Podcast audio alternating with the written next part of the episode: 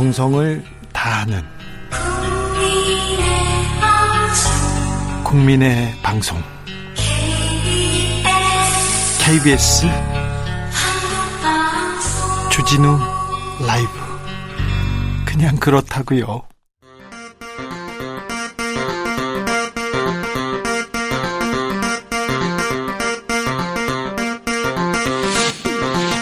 주진우 라이브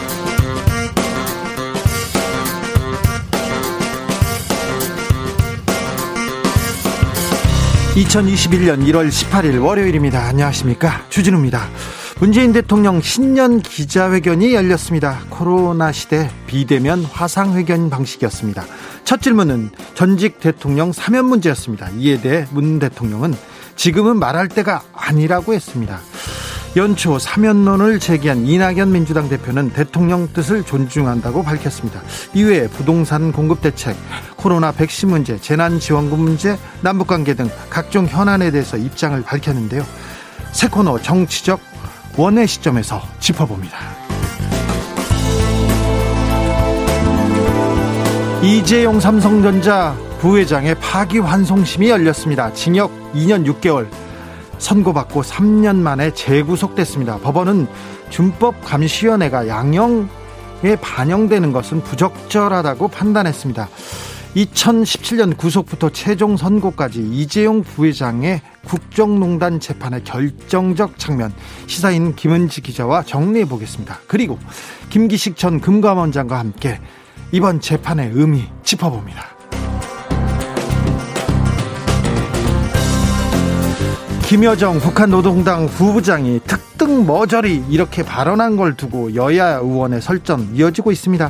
하태경 국민의힘 의원은 김여정 부부장 감싸기 위한 엽기적 해석이라고 윤건영 의원을 비판하자 난독증 아니냐면서 바로 받아쳤는데요.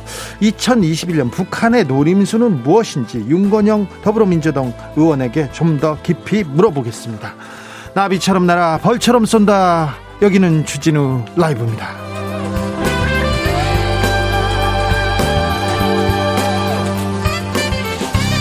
오늘도 자중자의 겸손하고 진정성 있게 여러분과 함께 하겠습니다. 카페에서 앉아서 차를 마실 수 있게 됐습니다. 카페 의자를 봤어요. 헬스장 다시 갈 수 있습니다. 노래방도 문을 연다고 합니다. 코로나 확진자는 50여일 만에 300, 300명대로 감소했는데요. 한 주 어떻게 시작했는지 궁금합니다. 한 주 좀 힘차게 시작하셔야 될 텐데, 아, 힘차게 시작하시라고 저희가 어, 에너지 음료 드린다는 거 말씀드리고 가겠습니다. 2021년 주진우 라이브 2NE1 프로젝트 21일 동안 매일 21명에게 프리미엄 비타민 음료 모바일 쿠폰 드리고 있습니다. 샵 9730 짧은 문자 50원 긴 문자는 100원입니다. 콩으로 보내시면 무료니까 이쪽으로 보내셔가지고 내놔라 이렇게 얘기하시면 저희가 바치겠습니다. 정치율 조사 기간이라는 거 좀 부담은 됩니다. 주진우 라이브 잘 돼야 되는데 잘 되고 좋은 방송이라고 여기저기서 칭찬은 받는데 그만큼 또 견제도 심하다는 거. 아, 참.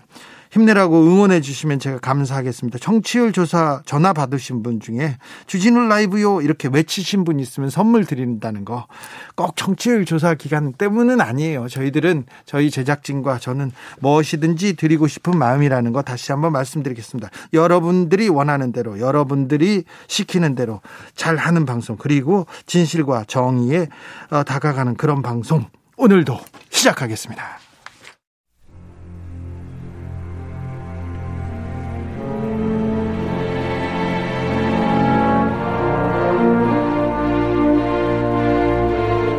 나의 일은 나보다 중요하다. 오직 진실과 정의만 생각한다.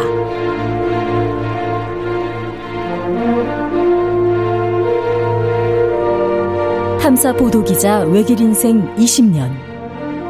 주진우 기자와 오늘도 함께 흔들림 없이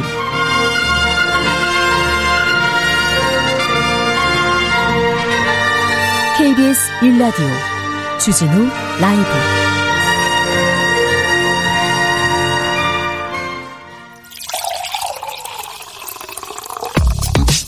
진짜 중요한 뉴스만 쭉 뽑아냈습니다. 줄 라이브가 뽑은 오늘의 뉴스 주스. 정상근 기자 오랜만에 인사드립니다. 네, 안녕하십니까? 네, 건강하시죠? 네, 건강하게 잘 네, 왔습니다. 건강이 중요합니다. 그렇습니다. 올해는 더 건강하시길 빕니다. 네. 자, 문재인 대통령이 오늘 신년 기자회견을 열었습니다. 네, 문재인 대통령은 오늘 오전 10시 청와대 춘추관에서 신년 기자회견을 했습니다. 이 코로나19 상황을 감안해서 기자 20명만 회견장에 들어갔고요. 이 100명은 온라인으로 접속해서 질의응답을 했습니다. 예. 아, 문재인 대통령은 오프라인과 온라인으로 직접 질문자를 선정해서 즉석에서 문답이 오갔습니다. 아, 약 2시간가량 이어졌고요. 여러 질문이 나왔습니다. 코로나 아, 백신 문제 나왔어요? 네. 이 문재인 대통령은 지금 백신이 충분히 빨리 도입되고 있고 충분한 물량을 확보했다라면서 늦어도 11월에는 집단 면역이 완전하게 형성될 것이다라고 말했습니다. 네.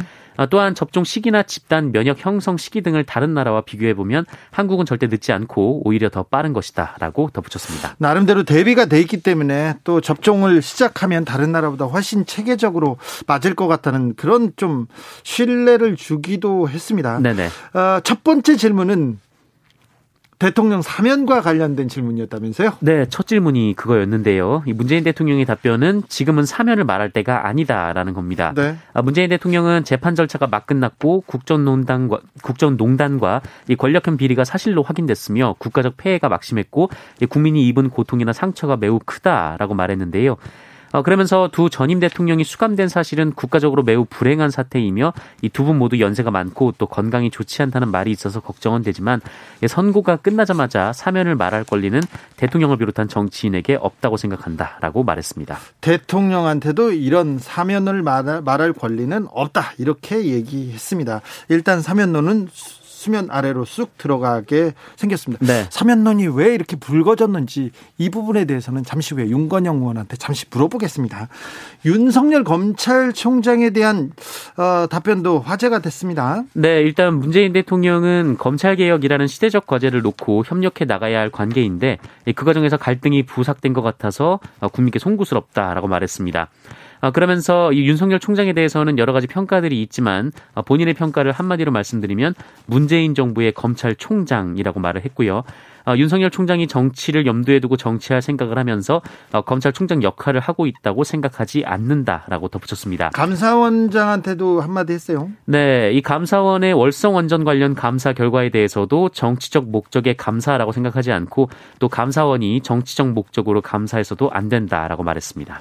가장 또 조금 아, 뼈 아프게 생각했을 거예요, 대통령이. 부동산 대책 실패한 거 아니냐, 이렇게 좀 공격적인 질문도 있었습니다. 네, 뭐 이미 신년사를 통해서 부동산 대책에 대해서 사과를 한 바 있는데요. 문재인 대통령은 오늘도 부동산 투기 억제에 역점을 두었지만 부동산 안정화에는 성공하지 못했다라며 이 부동산 정책 실패를 시인했습니다.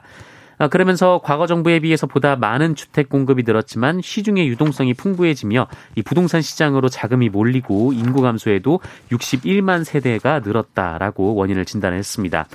아, 그러면서 향후 투기를 억제하는 기조를 그대로 유지하면서 특단의 부동산 공급 대책을 마련하려고 한다라며 이 국토부가 방안을 만들고 있고 아, 신임 변창흠 장관이 설 전에 발표할 계획이다라고 덧붙였습니다. 남북 문제에 대해서도 어떤 얘기가 나왔습니까? 네, 내일 모레 미국의 새로운 바이든 행정부가 들어서는데요. 이 문재인 대통령은 조 바이든 미국 신임 대통령이 아, 김대중 정부의 햇볕 정책을 지지했고 또 다자주의 원칙을 갖고 있다는 점 등을 언급하면서 문재인 정부와 이른바 코드가 잘 맞을 것이다. 라고 내다봤습니다. 아, 김정은 북한 국무위원장과의 정상회담에 대해서는 이 김정은 위원장의 남쪽 답방은 남북 간에 합의된 사항이다라면서 언젠가 이뤄지길 기대하고 있다라고 했고요. 다만 꼭 답방이 먼저야 한다고 고집할 필요는 없다라며 언제 어디서든 김정은 위원장과 만날 용의가 있고 그렇게 만남이 지속되고 신뢰가 쌓이면 언젠가 답방도 이뤄질 것이다라고 했습니다. 언제 어디서든 만날 수 있다 또 얘기했습니다. 이재용 삼성전자 부회장에 대한 재판이 있었습니다. 징역 2년 6개월 법정 구속됐습니다. 네, 이 지난 정부 국정농단 사태에 연루된 이재용 삼성전자 부회장이 파기환송심에서 실형을 선고받았습니다. 서울고법 형사 1부는 오늘 뇌물 공여 등 혐의로 기소된 어, 이재용 부회장에게 징역 2년 6개월을 선고했고요. 어, 이에 따라 불구속 상태에서 재판을 받아오던 이재용 부회장은 거기서 법정 구속이 됐습니다. 어, 이재용 부회장은 앞서 1년 정도 수감 생활을 했기 때문에 1년 반 정도 더 살면 됩니다. 네, 일수로 보면 559일이 됩니다. 네. 아, 재판부는 이재용 부회장이 박근혜 전 대통령과 최서원 씨 측에 삼성그룹 경영권 승계 등을 도와달라는 청탁과 함께 회사 돈으로 뇌물 86억 8천만 원을 건넨 혐의를 유죄로 인정했습니다. 네. 어, 이에 따라 정유라 씨에게 제공된 말, 그 라우싱이라는 이름인데요. 어, 이 라우싱도 몰수 대상이 됐습니다. 이 부분은 대법원에서 이미 확정 판결을 받은 내용이에요. 네, 맞습니다. 이 재판부는 이재용 부회장이 박근혜 전 대통령의 뇌물 요구에 편승해서 적극적으로 뇌물을 제공했고 이 묵시적이나마 승계 작업을 위해 대통령의 권한을 사용했다. 아, 대통령의 권한을 사용해달라는 취지의 이 부정한 청탁을 했다고 지적했습니다. 이 부분에도 대법원에서 이미 그 유죄에 대해서는 확정이 됐습니다. 이번 파기환 송심에서는 양형만 가지고 얘기하는 건데 양형만 가지고 얘기하면서 준법감시위원회를 설치하라고 재판부에서 요구했었죠. 네, 이 준법감시위원회 설치로 집행유예가 나오는 거 아니냐 이런 전망이 많았는데요. 어, 재판부는 이 실효성 기준을 충족했다고 보긴 어렵다라면서 이 피고인과 삼성의 진정성은 긍정적으로 평가할 수 있지만 어, 이 사건에서 이 삼성 준법감시위원회에 대해서 이 양형 조건으로 참작하는 것은 적절하지 않다는 결론에 이르렀다라고 설명을 했습니다. 네.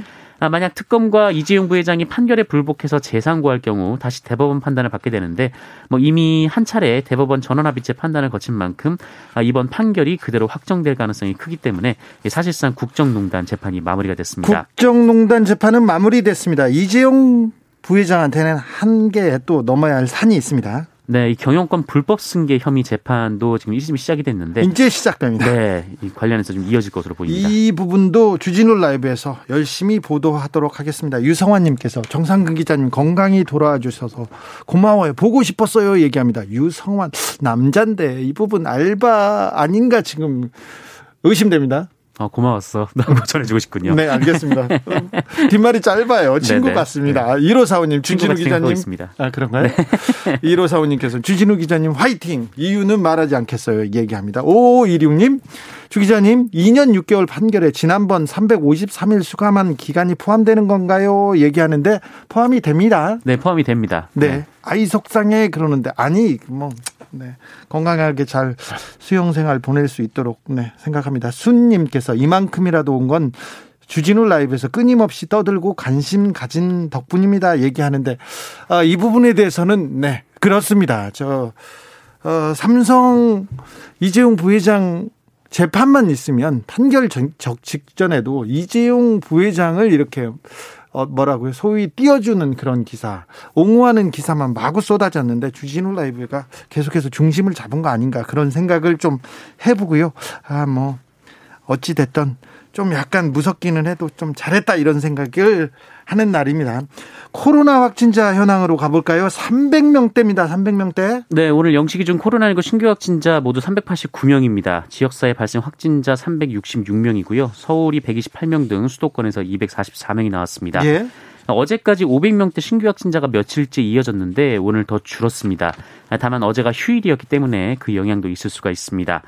아, 정부는 일단 현재 시행 중인 고강도 거리두기 2.5단계를 2주 더 연장하기로 했습니다. 아, 그리고 5명 이상의 사적 모임 금지와 밤 9시 이후 영업 제한 조치 등 이 특별 방역 대책도 2주 더 연장하기로 했습니다. 네. 아, 다만 달라진 것이 좀 있는데요. 네. 형평성 논란이 제기됐던 일부 조치를 보완하기로 했습니다. 아, 이에 따라 수도권 집합 금지 시설 중 유흥 시설을 제외한 실내 체육 시설 그리고 학원, 노래 연습장 등이 오늘부터 다시 문을 열었습니다. 네. 카페도 식당처럼 음식을 먹을 수 있게 됐는데요. 다만 식당은 8제곱미터당 한 명으로 인원을 엄격하게 제한하고 카페는 좌석의 절반만 허용됩니다.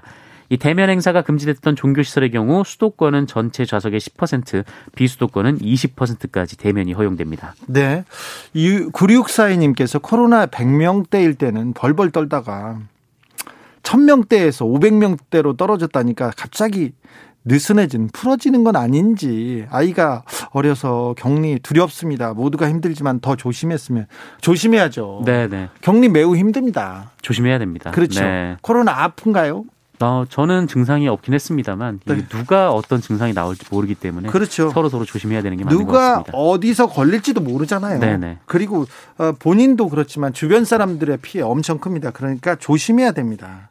누구든 걸릴 수 있는 코로나의 가장 위험한 때에 우리가 지금 있다는 것도 잊지 말았으면 합니다.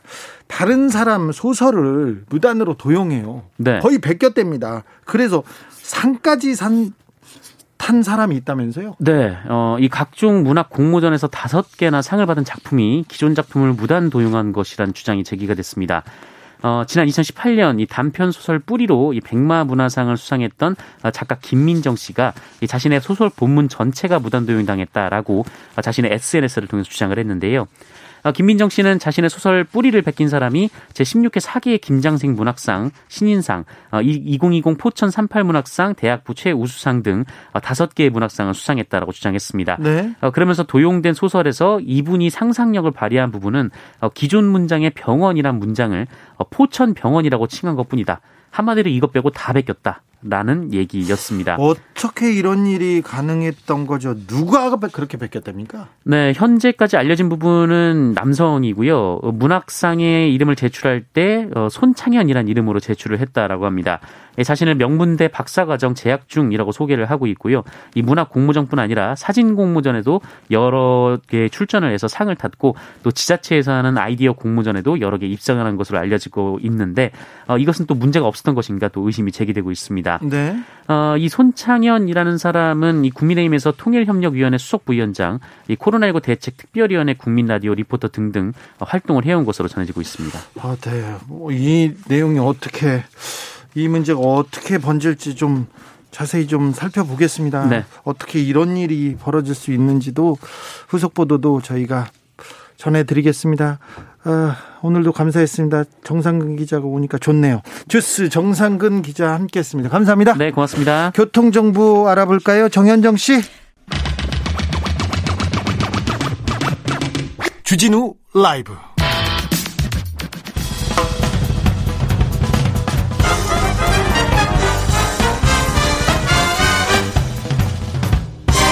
훅 인터뷰.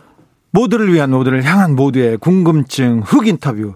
문재인 대통령 집권 5년차 신년 기자회견이 있었습니다. 어, 전직 대통령 사면, 부동산 정책, 대북 정책 주요 내용들을 언급했는데요. 윤건영 더불어민주당 의원 연결해서 관련 내용 짚어보겠습니다. 안녕하세요. 네, 안녕하세요. 윤건영입니다. 음, 대통령이 기자회견 준비할 때 네. 보통 어떻게 합니까? 어, 문재인 대통령께서는 대단히 집중하는 스타일입니다. 어, 왜냐하면 어떤 질문이 나올지 예측하는 게 어려워서요. 네. 모든 이슈에 대해서 사실상 입장을 정리해야 되는 것이라 옆에서 뭐 누구도 도와줄 수 있는 상황이 아니고요. 온전히 대통령의 몫이죠. 그래서 그 입장이 정리된 걸 국민의 언어로 설명한다는 게 대단히 어려워서 생각을 참 많이 하고 임하신다. 이렇게 말씀드리고 싶습니다. 보통 예상 질문 이렇게 정해가지고 대본 써주고 이렇게 올리고 그러지 않습니까? 어, 예상 Q&A라는 게 올라가는데요. 이렇게 대통령께서 직접 기자회견 하시는 거 보면 음, 그 내용하고는 많이 다릅니다. 예? 국민의 언어로서 당신께서 온전히 소화해서 어, 자신의 언어로 이야기를 하시죠. 네. 네. 어, 혹시 그윤 네. 의원님께서 국정상황실장 청와대에 계실 때 네. 대통령께서 사면 얘기 하셨습니까? 오늘 나왔던 것처럼 이렇게 길게 이야기하신 적은 없었던 것 같고요. 예. 원론적 입장을 이야기하신 적은 있습니다. 원론이라. 예. 이분이 원칙주의자고 법률가지 않습니까? 그럼 네. 원론이다. 원론은 어떤 얘기했습니까? 아, 오늘도 말, 말씀을 하셨는데요. 이제 국민적 공감대에 대한 부분에 대한 말씀들을 많이 하셨던 것 같습니다. 아, 네, 그래요.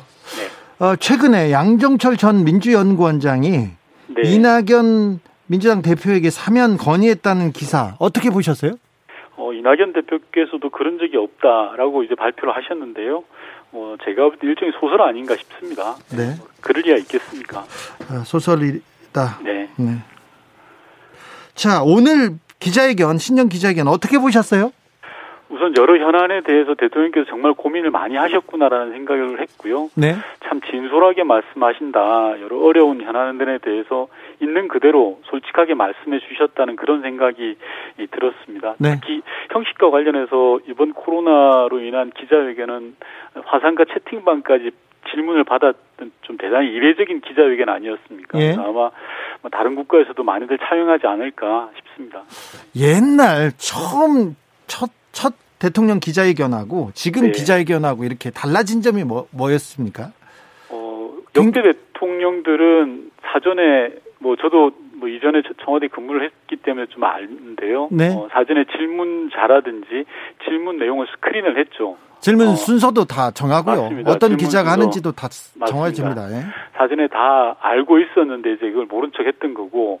근데 이제 문재인 정부 들면서 그것들을 없앴죠. 그래서 예. 완전히 프리로 어, 묻고 싶은 거 모든 주제에 대한 범위가 없습니다. 오늘 보셨 도 알겠지만 뭐 섹션을 여러 개로 나누어 놨는데 그 섹션대로 지키지 않고 네.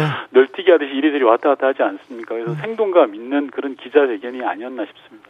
어, 그래도 뭐 사전에 몇 개 정해놓고 그런 것도 없었어요? 어, 전혀 그런 건 없습니다. 계실 때도 없었어요? 예, 그렇습니다. 문재인 대통령이 남한테 이렇게 설명하고 말을 그 하는 걸 좋아하는 그런 성격은 아니잖아요. 잘 들으시는 분이죠. 예. 그렇죠. 그래서 예. 기자회견 이거 사실 이런 거 이런 거 좀 부담스러워하지 않습니까? 부담스럽다라기보다는요 외려 이 준비를 하는데 철저하게 하시다 보니까 그런 데서 오는 부담이 기자회견 자체에 대한 부담은 뭐 그렇게 없다라고 생각합니다. 저는. 네, 자 남북 문제에 대해서도 얘기를 했는데 터놓고 네. 언제든지 만나겠다고 얘기했는데 예. 어, 대통령의 남북 문제에 관한 해법 어떻게 보셨습니까? 어, 저는 뭐 제대로 짚었다라고 생각을 합니다. 대통령께서는 뭐 일단 답방은 남북 정상 간에 합의된 사항이다. 그리고 답방이 이루어진다면 남북 관계 진전에 큰 성과를 기대하지만 어, 그 답방이 반드시 먼저일 필요는 없다라는 말씀을 하셨거든요. 예. 그보다는 언제 어디서든지 만나서 신뢰를 구축하는 것이 중요하다라는 취지로 말씀하셨고 네. 그런 취지가 쌓일 때만이 답방이 가능하다라는 예. 걸 이야기하셨어요. 그래서 어, 그런 상황들을 종합해 보면 대통령께서 이야기하셨던 것처럼 남북이 만나서 서로 신뢰를 쌓아가는 것이 급선무 아닌가 지금 그렇게 생각하고요. 연내 답방 관련해서는 지금 시기를 특정하는 것은 좀 예측하기 어렵다라고 생각합니다. 우선은 당장 코로나 상황으로 인해 이게 북이 국경 봉쇄 조치를 굉장히 꼼꼼하게 해놓았습니다. 1년이 넘어가는 지금 상황인데요. 네. 뭐곧 풀린다는 이야기도 있지만 어찌됐든 그런 상황이고 본질적으로는 바이든 행정부의 대북 정책 기조가 중요한데 그게 아직 나오지 않았습니다. 예. 노동당 당대회가 있었습니다. 김정은 위원장의 그 네. 남측이 보내는 메시지는 어떻게 보고 판단하십니까? 김정은 위원장의 메시지는 음, 남북 관계에 대해서는 일종의 불만을 표시했습니다. 분명하게. 네. 다만 대화의 문을 완전히 차단하지는 않겠다라는 거고요. 작은 협력보다는 본질적인 문제 해결을 나서자 그럴 의지가 있다면 2018년 본부로 돌아갈 수 있다. 이왕 하려면 좀 더 과감하게 하자라는 요구를 한 거고요. 예. 반면에 이 김여정 부부장의 담화도 있었죠. 예. 이 부분은 뭐 무시할 수 있는 수준은 당연히 아닙니다만 좀 거칠었죠. 당연히 거칠었습니다. 최고 지도자의 메시지가 더 본질적인 것이고 김여정 부부장은 일종의 역할 분담을 한 것으로 보입니다. 네. 정확하게 말하면 우리 대한민국 정부를 공격하고 비판하는 역할을 담당하고 있는 거고요. 예. 이는 지난해 여름 연락사무소 폭파 국면부터 계속 이어져 왔던 그런 부분인 걸로 보여집니다. 그렇죠. 네. 그래서 이 그 북한의 메시지를 잘 읽어야 된다. 네. 그래서 어, 큰 틀에서는 불만이 있지만 그래도 대화의 여지는 열어두었다 이렇게 의원님께서 말씀하셨어요. 네 그렇습니다. 그런데 이 말이 나오자마자 국민의힘에서 네. 지금 그 여러 명이 돌아가면서 윤건영한테 맹폭을 가하고 있습니다. 왜 그런가요? 어, 우선 음, 처음에 언론에 저는 좀 문제가 있다라고 생각을 하는데요. 네. 인터뷰 전체 맥락을과는 상관없이 일부 언론에서 선정적인 제목 전형뚱한 두 단어를 이어붙이는 일종의 제목 장사를 했습니다. 네. 저는 개인적으로 매우 유감이라고 생각하고요. 이 제목 장사의 기초에서 야당이 저를 공격하는데 예. 제발 저를 공격하는 건 좋은데 최소한 상대방을 비판할 때는 원문 전체는 한번 읽어보고 비판을 해주셔야 되는데 전혀 그런 것이 없이 제목 장사를 가지고 공격하는 뭐 언론과 야당의 행태 둘 다 문제라고 생각합니다. 네. 저 하태경 국민의힘 의원이 엽기적 상상력이라고 특등 네. 머저리 발언과 관련해서 비판했는데 이것도 이것도 원문을 안 보고 그냥 기사만 봐서 그런가요? 그렇죠. 최소한 상대방의 생각을 비판할 때는 원문은 읽어보는 게 기본 예의라고 생각하고요. 만약에 그분이 제 인터뷰 원문을 제대로 읽어보셨다면 그런 말을 하실 수 없다고 생각합니다. 제목 장사는 일부 언론만 보고 상대방을 공격하는 것은 솔직히 삼선 의원으로서는 좀 실망스러운 모습이고요. 혹시라도 제 원, 인터뷰 원문을 다 읽어도 그렇게 받아들였다면 어, 난독증 아닌가 그런 걱정이 된다라는 말씀을 드린 겁니다. 알겠어요. 네, 난독증까지 얘기. 윤건영 의원은 신중한 분이신데 난독증 얘기를 한걸 네. 보면 아 전체 맥락을 보면 전혀 그렇지 않다는 얘기를 하는 것 같습니다. 다른 문제 하나만 여쭤볼게요. 네. 검찰의 월성 원전 수사 그리고 감사원의 탈원전 에너지 정책 수립 과정에 대한 감사 이 부분에 대해서 지금 줄기차게 계속해서 문제점 우려하는 점을 지금 꼬집고 계신데요. 네. 네. 어, 오늘 뭐 대통령께서는 다른 얘기를 하셨지만 이 부분을 가지고 또 어, 주호영 원내대표가 네. 그 직접 해서 의원님을 공격했어요. 예. 네, 이거는 어떻게 보세요? 요즘 이제 국민의힘은 상상력으로 상대를 비판하는 게 좀 유행인 것 같습니다. 네. 조호영 원내대표는 제가 대통령이 이 나라의 주인이다라고 했다고 하는데요. 이분도 제 메시지를 한 번도 읽고 보지 않고 하니 좀 황당한데요. 네. 제가 말씀드렸던 것은 어, 수사에도 지켜야 될 선이 있다라고 말씀드린 겁니다. 즉 정책 집행 과정에서 잘못이 있다면 얼마든지 조사하고 수사할 수 있습니다. 하지만 대선 공약이었고 국무회의에서 결정된 월성 원전 폐지 그 자체 수사 대상이 될 수 없다. 네. 이것은 민주주의의 기본 원리에 대한 도전이다라고 제가 말씀을 드렸거든요. 네. 그런 부분들에 대해서 흠집을 잡고 이제 조영 대표가 계속 이야기를 하고 있는 겁니다. 네. 사실 저는 주호영 원내대표가 그런 주장을 하는 의도가 있다고 생각하는데요. 일종의 문재인 정부에 대한 프레임을 씌우려고 하는 것 같습니다. 네. 뭐라고 하냐면 오만한 것처럼 보이게 하려고 하는 것 같은데, 네. 뭐 저는 문재인 정부야말로 주권자인 우리 국민을 어, 누구보다 분명하게 인식하고 있다라는 그런 말씀을 좀 드리고 싶습니다. 윤건영 의원은 잘 듣는 사람인데요. 네. 말도 잘하시네요. 학원 다니시나요? 아닙니다. 아닌가요? 예. 어, 다음번에 다시 모시겠습니다. 윤건영 더불어민주당 의원이었습니다. 감사합니다. 네.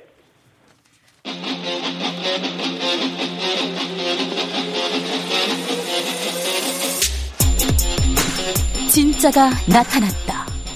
악마 기자 주 기자가 전해주는 지옥에서 온 실사. 주진우 라이브. 훅 인터뷰 이어갑니다. 이재용 삼성 부회장의 국정농단 파기환송심. 아, 이 재판의 의미, 이 재판이 왜 중요한지, 어떤 의미를 가진지 계속해서 강조하고 어, 설명해 주시는 분입니다. 어, 김기식 더 미래연구소장 전 금감위원장 모셨습니다. 안녕하세요. 예, 안녕하세요. 네, 네. 오랫동안 아, 오랫동안 걸렸습니다. 이 재판이. 예, 4년 걸렸죠. 4년 걸렸습니다. 근데 1심은 6개월, 2심도 6개월, 3심 대법원 때는 한 3개월. 그래서 절차 정상적으로 진행했는데 파기환송심은 보통 두세 달 안에 이렇게 판가름이 음. 나는데 이건 1년 넘게, 네. 1년 6개월이 넘게 걸렸어요.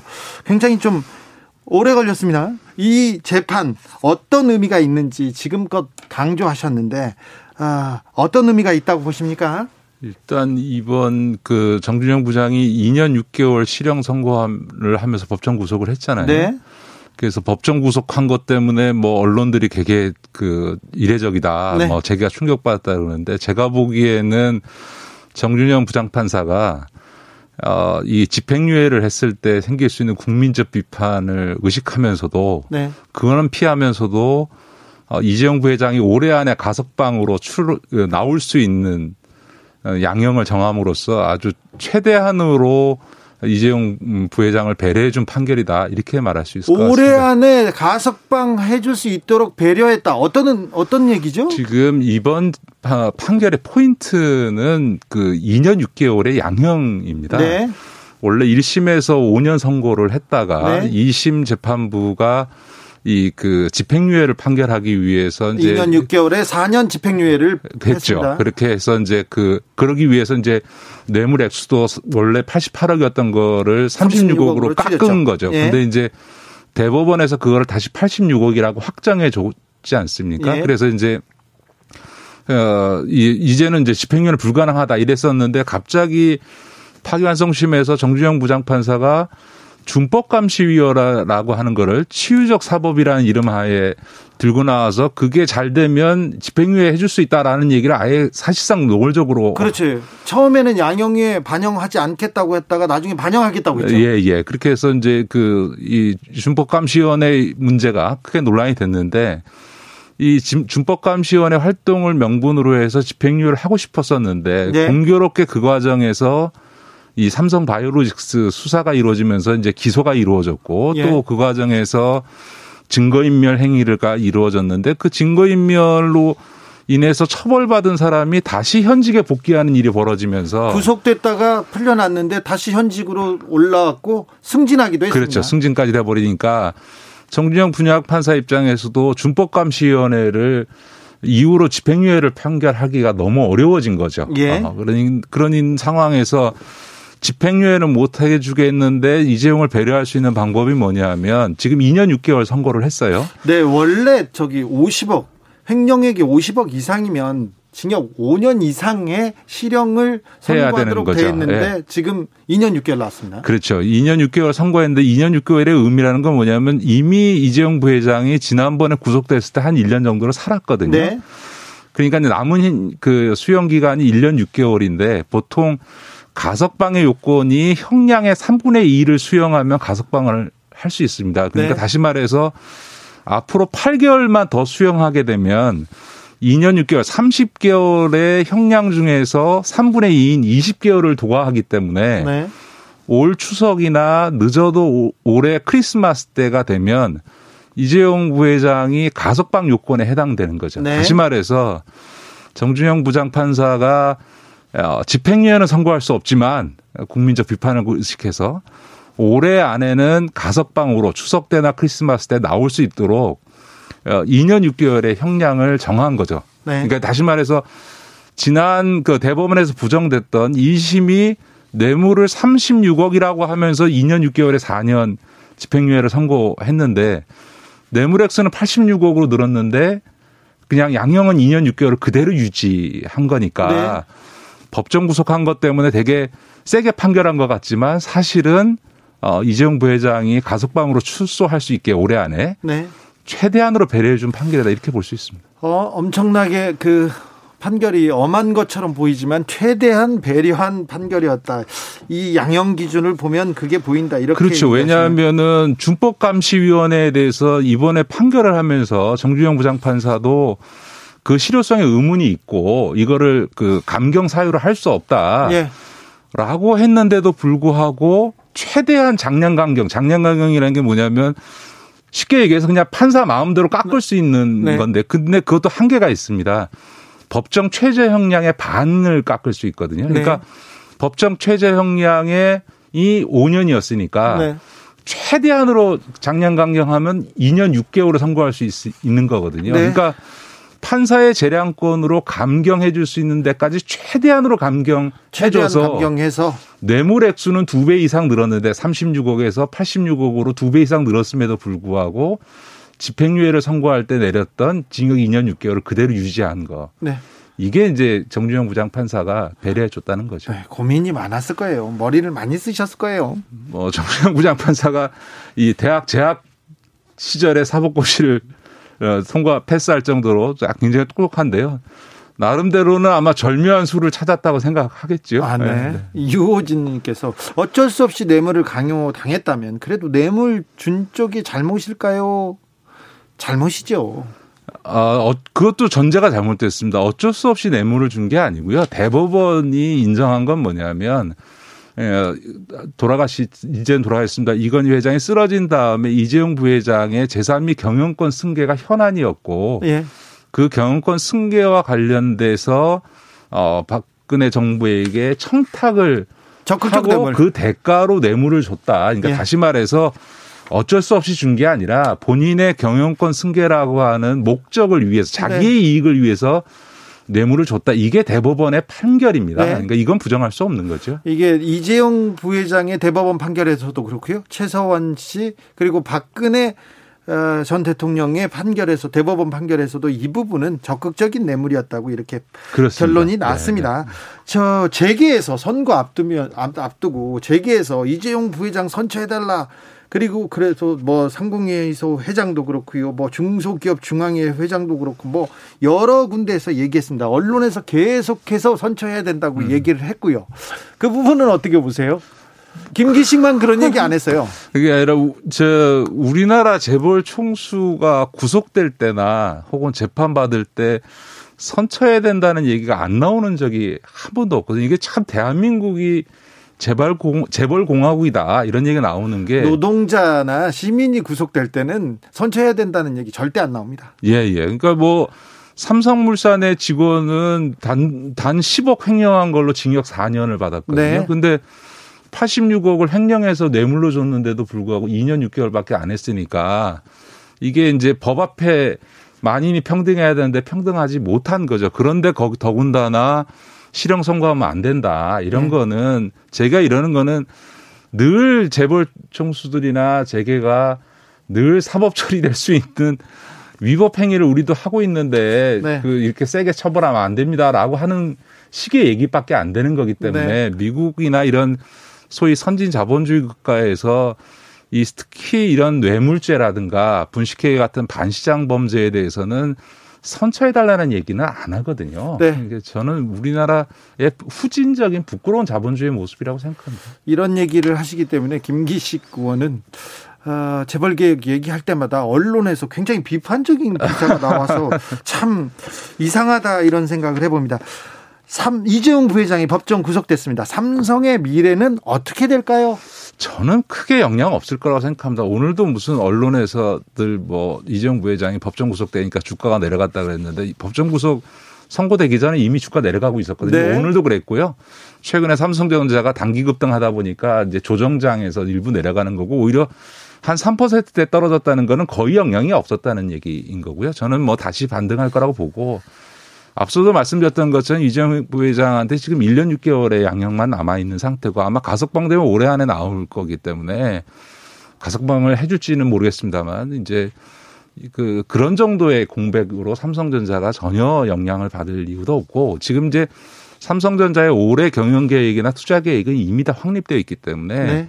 이번 판결이 삼성그룹이나 삼성전자에 미칠 부정적 영향은 제가 보기에는 없다. 오히려 이재용 부회장이 이번 판결을 계기로 정말 본인도 얘기했던 아버지 세대와의 단절을 하면서 아버지 세대, 세대 때 잘했던 것, 과감하게 네. 투자해서 삼성과 한국 경제의 성장에 기여했던 그런 좋은 점만 배우고 나쁜 것, 구습, 이런 것들을 과감히 떨어, 떨어내는 이런 어떤 계기로 삼는 게 더 중요하다 이렇게 저는 봅니다.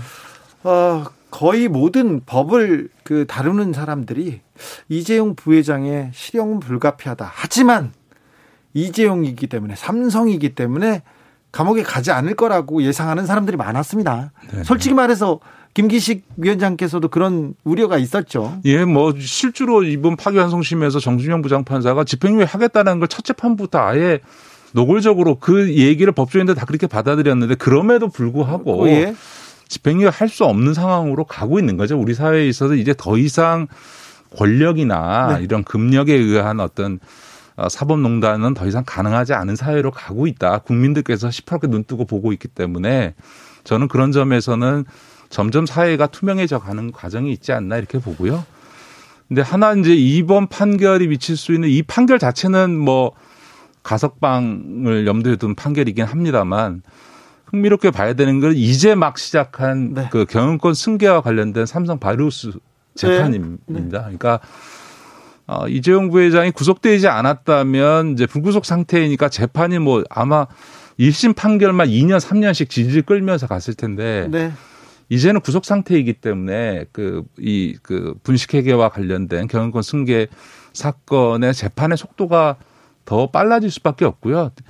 더군다나 구속되어 있는 것, 그것이, 그러니까 확정돼, 유죄가 확정돼서 구속되어 있는 판, 피고인에 대해서 만약 분식회계 사건에서 유죄가 인정된다면 네.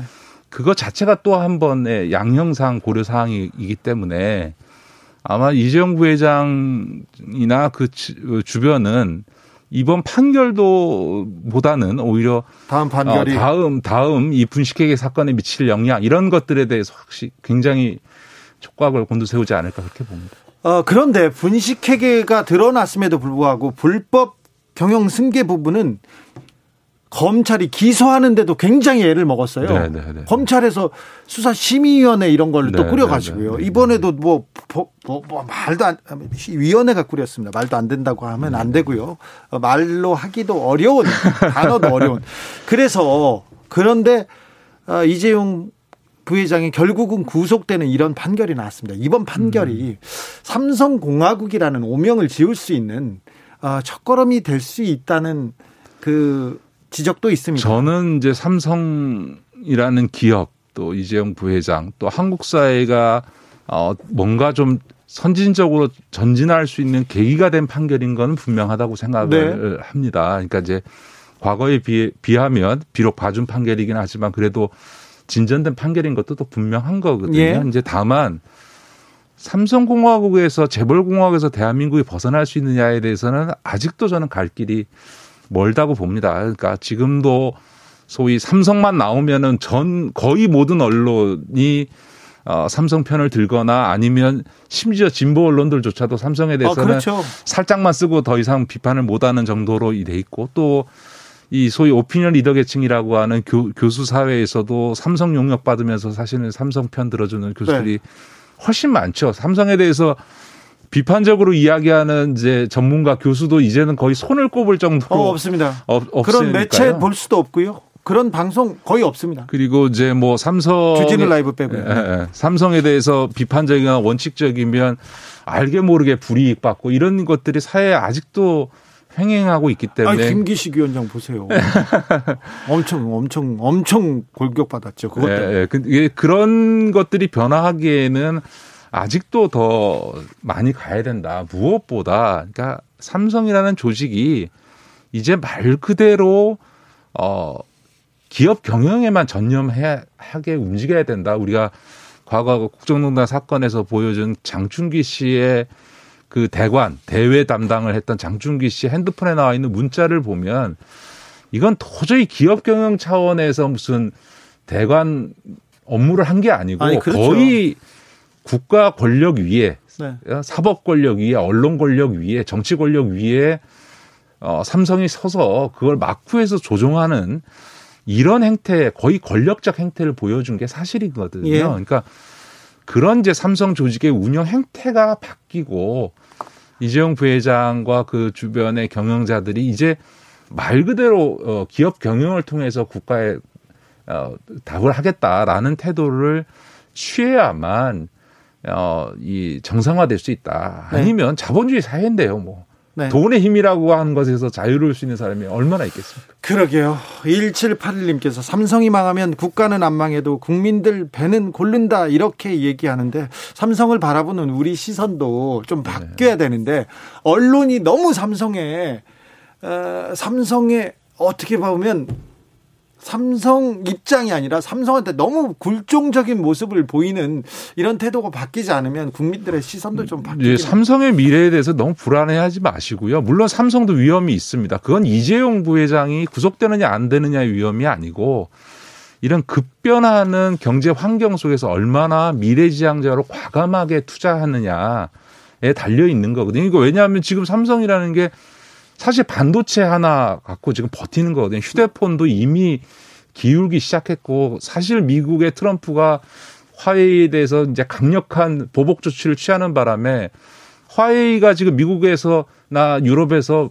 핸드폰을 못 파니까 네. 그나마 네. 지금 어, 삼성의 휴대폰이 다시 반등하고 있을 뿐이지 사실은 화웨이에 대한 트럼프의 제재가 없었으면 삼성의 휴대폰은 거의 결정적으로 기우는 국면에 들어갔었거든요. 사실은 최근에 나온 갤럭시 폰들이 계속 판매 목, 목표를 미달하면서 계속 흥행부진하는 상황이었던 거거든요. 그러니까 그렇게 보면 삼성하면 떠오르는 게 반도체와 휴대폰인데 휴대폰이 이미 기울어 버린 상황에서 유일하게 지금 반도체 하나로 버티고 있는 거니까 오히려 지금 SK나 LG나 이런 데들이 지금 과감한 M&A와 투자를 통해서 새로운 미래 먹거리를 만들고 있는 거에 비해서 삼성은 반도체 이외에 새로운 먹거리와 관련해서 지금 제대로 비전을 보여주는 게 없다.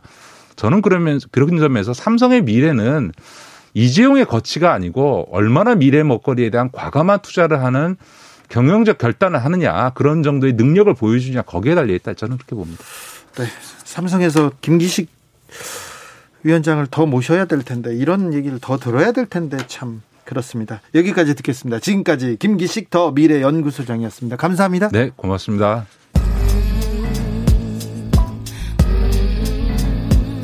나비처럼 날아 벌처럼 쏜다. 주진우 라이브.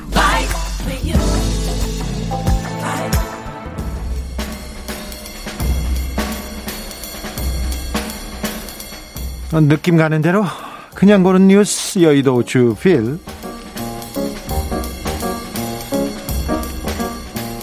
설국으로 변한 사하라 사막 사우디아라비아에도 반세기 만에 눈. 머니투데이 기사인데요. 어, 가장 더운 곳 가장 건조한 곳 이렇게 어딘지 생각하면 뭐부터 떠오르세요? 사막 떠오릅니다. 그것도 아프리카 사하라 사막 그런데요 마치 하얀 담요로 뒤덮인 듯 눈이 내렸다고 합니다. 뭐 사막에 눈이 내리는 경우는 그 2018년에도 왔고요. 2000 1980년에도 오긴 왔습니다. 이게 기온보다 습도 차이예요. 사막은 저녁에는 영하로 떨어지기도 하지 않습니까? 그런데 사우디아라비아에도 그렇고 아프리카에도 그렇고 기온이 갑자기 떨어지면서 산에 사막에 눈이 내리고 있대요. 반세기 만에 50년 만에 이거 기후의 역습입니다. 이거 조심해야 됩니다. 이건 걱정입니다. 토픽이 아니라 기후가 계속해서 지금 인간들을 인간들이 니네들이 잘못했다 하면서 계속 공격하고 있다는 거 우리 명심해야 됩니다.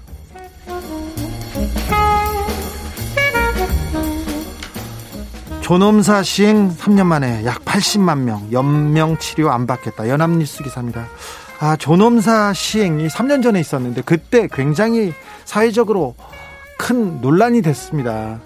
심폐소생술, 혈액투석, 항암제 투여, 인공호흡기 착용, 아무런 효과 없이 그냥 생명만 연장하는 연명술, 이 임종 과정에 과정만 연장하는 이 그 의학적 시술을 연명술이라고 하는데 이걸 중단하는 게 3년 됐는데 약 80만 명이 어, 연명 치료 안 하겠다. 이렇게 밝혔습니다. 1년 새 22만 명이 증가한 수치인데요. 실제로 연명 치료 중단을 결정한 임종기 환자가 누적으로 보면 13만 5천 명에 이른다고 합니다. 음, 존엄하게 사는 법에 대해서 고민해야 됩니다. 그런데 존엄하게 죽는 법에 대해서도 우리가 고민을 할 때인 것 같습니다. 임종기의 의료 기술을 생명을 연장하는 데 집착하기보다 인간적 상처를 치유할 수 있도록 좀 여유를 갖고 이렇게 죽어가는 법에 대해서도 생각해 봐야 된다는 임종 문화 마련해야 된다는 그런 생각이 계속해서 지금 나오고 있다는 얘기 전해드립니다. 우리도 존엄하게 살기 위해서 존엄하게 죽는 법 생각해야 하고 대비해야 됩니다. 화양연화 박스오피스 깜짝 2위 코로나로 달라진 재개봉 법칙 한겨레 기사인데요. 아, 코로나로 영화 가는 게 영화관 가는 것이 그렇게 힘들어요. 그 일상으로 되찾아가 되, 되, 되돌아가는 길이 그렇게 어렵습니다. 박스오피스를 봤더니 아, 화양연화를 화양연화가 극장가에서 돌풍을 일으켜서 2위에 올랐대요. 1위는 원더우먼 1984고요. 어, 화양연화라는 뜻이 인생에서 가장 아름답고 행복한 순간이라는 때인데 그때를 기다리는 건가요? 코로나 시대 이전을 기억해서 그런가요? 그런데 박스 오피스 2위가 하루 관객이 몇 명이냐면요. 1434명이랍니다. 1400명인데 박스 오피스 2위래요. 어, 예전에는요, 하루에 60만 명, 100만 명 그렇게 나오는 영화도 있었어요. 근데 지금 1434명입니다. 아, 영화자, 영화관 가는 게 그리운 그런 시대입니다. 아, 일상이 얼마나 소중한지 화양연화까지 바라지도 않아요. 자, 일상으로 돌아가기 위해서 우리, 우리 거리두기 해야 됩니다. 네. 화양연화에 삽입됐던 곡입니다. 네킹콜의 기사스, 기사스, 기사스 들으면서 저는 잠시 쉬었다가 6시에 돌아옵니다. 6시에 저희가 새 코너도 있고요. 6시부터 굉장히 중요한 내용 많이 있다는 거 먼저 예고 드립니다.